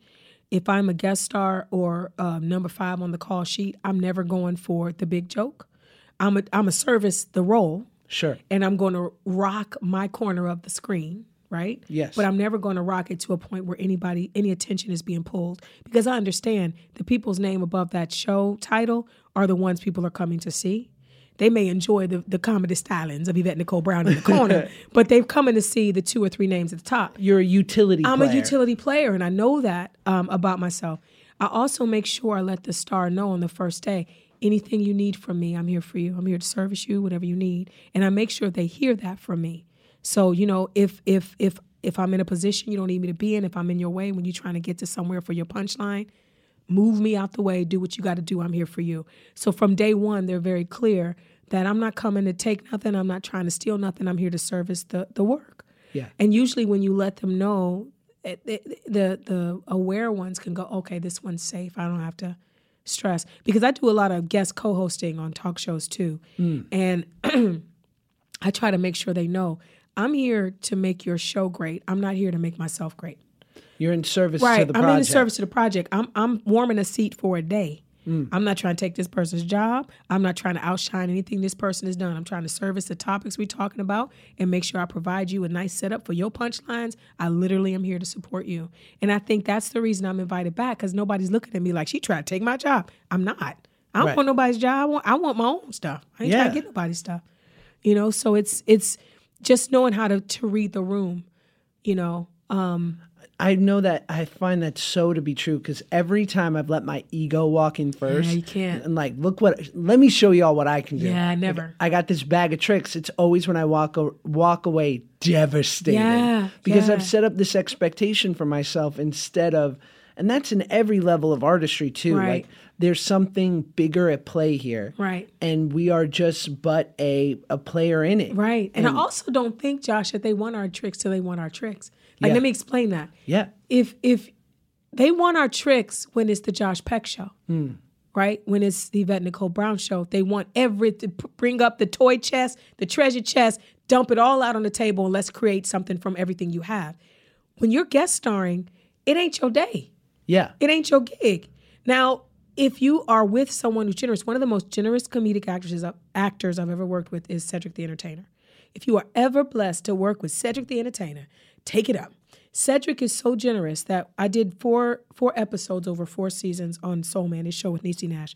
And me and Cedric Yarbrough were fools. And we were written as fools. Our characters were these really weird neighbors, and we always had some nonsense going on. And you and Cedric comedy Come pros. on. We- I mean, they knew what they were hiring. True, and Right. and to to Niecy and Cedric's credit, they wanted us for the roles. Niecy called me. Remember, I was getting my hair colored, and she called me. I'm under that dryer, girl. There's a role they didn't wrote for you, and you need to come on and do it. And I was like, okay. So she she's not threatened by people. Cedric's not pre- threatened by people.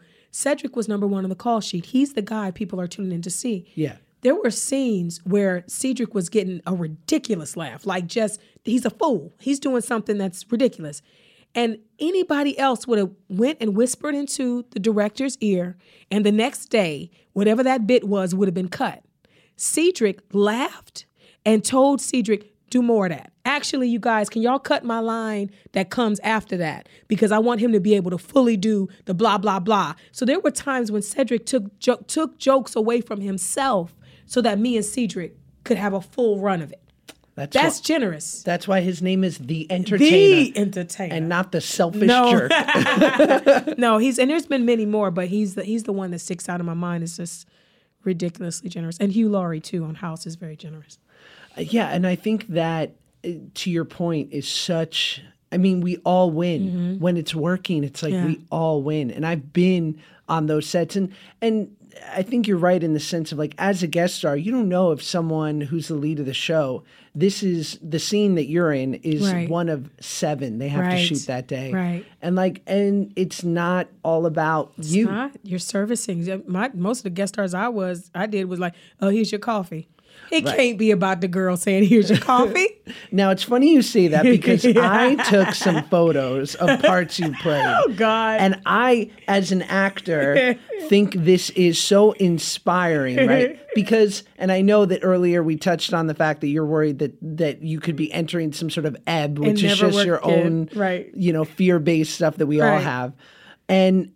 I think this is why you are who you are and you work so much and why you're so respected so because scared. you've played roles such as clerk number one Clerk number one. art student, Our student that was on uh, uh, uh, iCarly.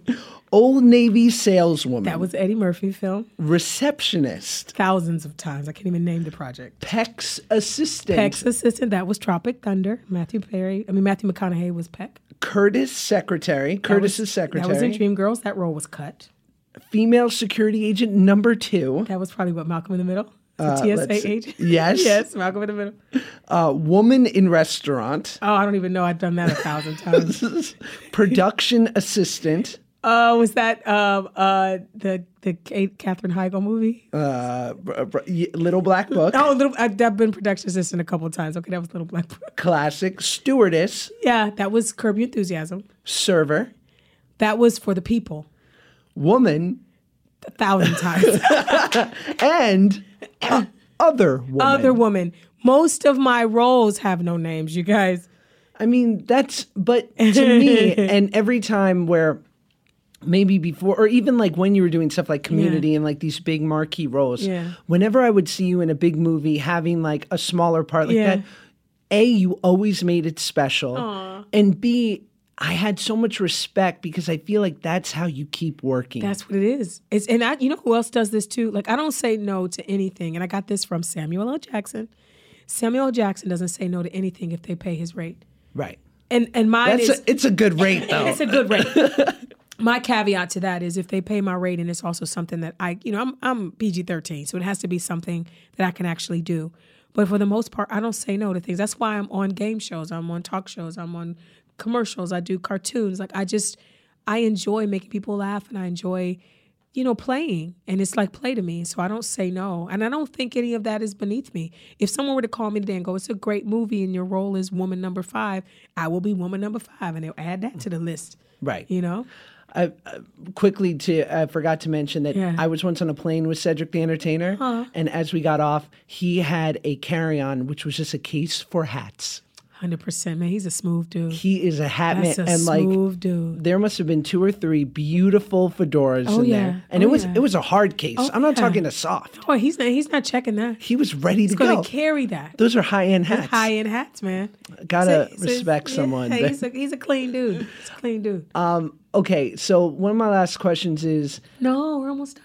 As an actress how do you approach a part how do you what's your what's your method what's your way into a, a character how do you prepare I am. and I'll say this, and I've said it before. I'm very hacky. aren't we all I'm so hacky. I'm not trained as an actor. did you take any classes or No, I took well, I took a like a beginning acting experiencing theater is what it was called in mm. college. And then I took a couple of acting classes here as a wonderful woman that taught that I audited, audited a few classes, but that was like maybe three months of my life that I've been in class. And I'm not saying that um, proudly. I'm actually feel like I probably should have studied more.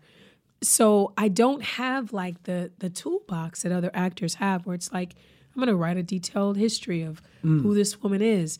Um, I literally just say the lines as if I was experiencing. Like, how would I feel if my husband cheated on me and was now standing over me with a knife? right Like that's a very real thing. I can play that. I know what that feels. I, I don't know what it feels like, but I could imagine what that would feel like. So I just come at it from that perspective, and I just try to be real in the moment. But as far as like, like what's my motivation in this moment? yeah I'm not. And I just did a film. I just did a film with uh, Ben Platt up in Vancouver. Ben Platt and, and Lola Kirke. It's going to be a sweet little indie film, and it's one of the first. It's the first indie I've ever done, and it's some heavy, some heavy things, and it's like a the, the theme of it is is heavy. It's got comedy, but it's heavy. And there was a scene where my character has to walk up to Ben and console him, and you know it's a really deep moment.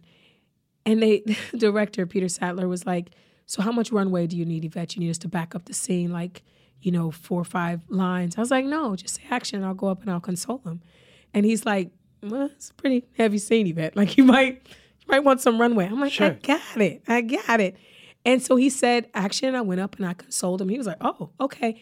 And then after I did it, I was like, "Wait a minute." He was concerned. Maybe I should be concerned. Like, maybe I'm not giving it the weight that I should, but for some reason it just clicks in my mind and I Yeah. just know I just feel it. I know what it I know what it feels like. Mm. So I don't know if maybe I just have a natural affinity for feelings and I can get there easily. I don't know what it is, but I don't need a lot of, you know, like if they say that you just ran a marathon and you got to be tired, I don't need to run around the block Right. to be tired. I can I can play tired. Yeah, you can You know what summon I mean? it. I can summon it. Um, and I don't know that I'll always be able to do it. I don't know that if we'd have done five, 50 takes, I'd have been able to do it. Hmm.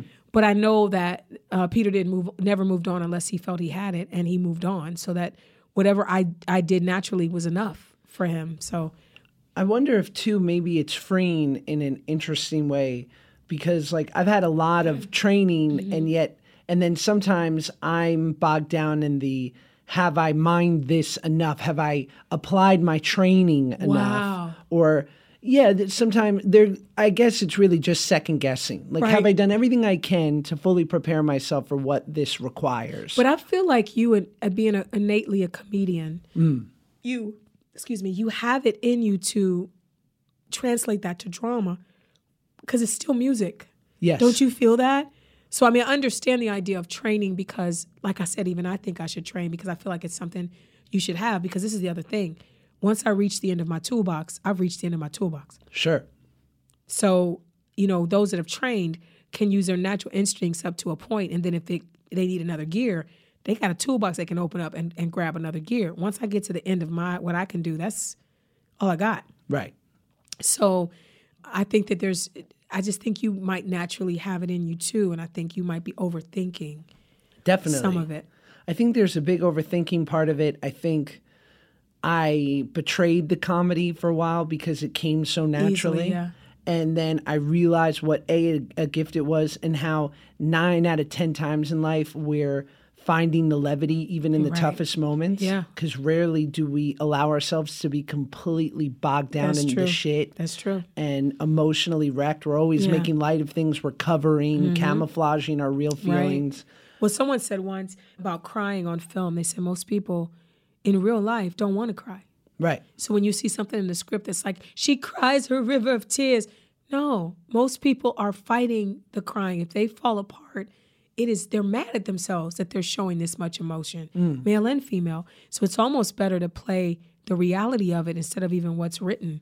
You know, I just think our bodies are hardwired to know if they make the experience real enough on set, your body is hardwired to do it. And I think too, it might be something that I have in me because I do a lot of voiceovers, a lot of cartoons, and there's nothing.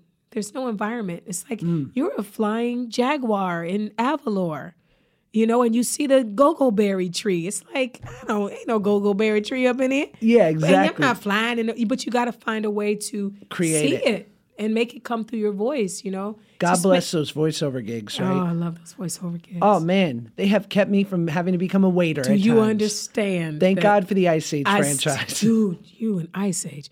I, s- I still haven't gotten a movie. I'm dying to get a, a cartoon. Oh, an you will. movie. I'm like, please. I'm like, is there another lane? Because I've like maximized the cartoon television lane. I'm like, can I can I shift into Yeah, I'm ready. whatever that next gear is, please? Upgrade me. Can I upgrade? Yeah, no, it's, it's great money. Oh, the voiceover, that's just Y'all don't, e- beautiful. y'all don't even know. Yeah, y'all don't even it. know. Okay, that's it. Bye, Goodbye. Bye. That was it. That was Yvette Nicole Brown. How lucky were we to just have that conversation going through our our our our our our, our ears. Our ears. We are lucky. Thank you again, Yvette. You are truly the best and uh and I just I loved it. Guys, have a great week.